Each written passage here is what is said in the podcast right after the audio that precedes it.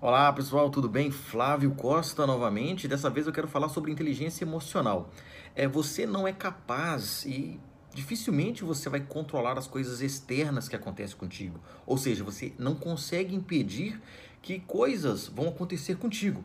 Mas você pode sim e deve tentar controlar é todo o significado emocional daquilo que acontece com você com relação a algo.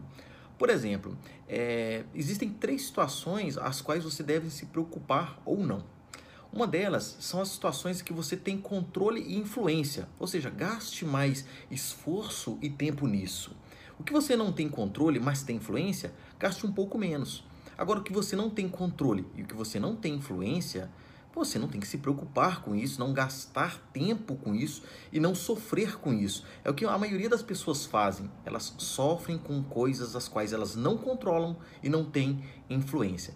Tá? Nesse vídeo eu só queria falar isso mesmo, que você deve de fato se preocupar com coisas as quais dependem apenas de você, que você tem controle e que você tem influência. Então gaste 80% do seu tempo e esforço nisso e posteriormente é, o que sobrar, né, 20%, 30%, você gaste em coisas que você não tem controle, mas você pode influenciar. Tá legal, pessoal? Vejo vocês no próximo vídeo. Até mais. Tchau, tchau.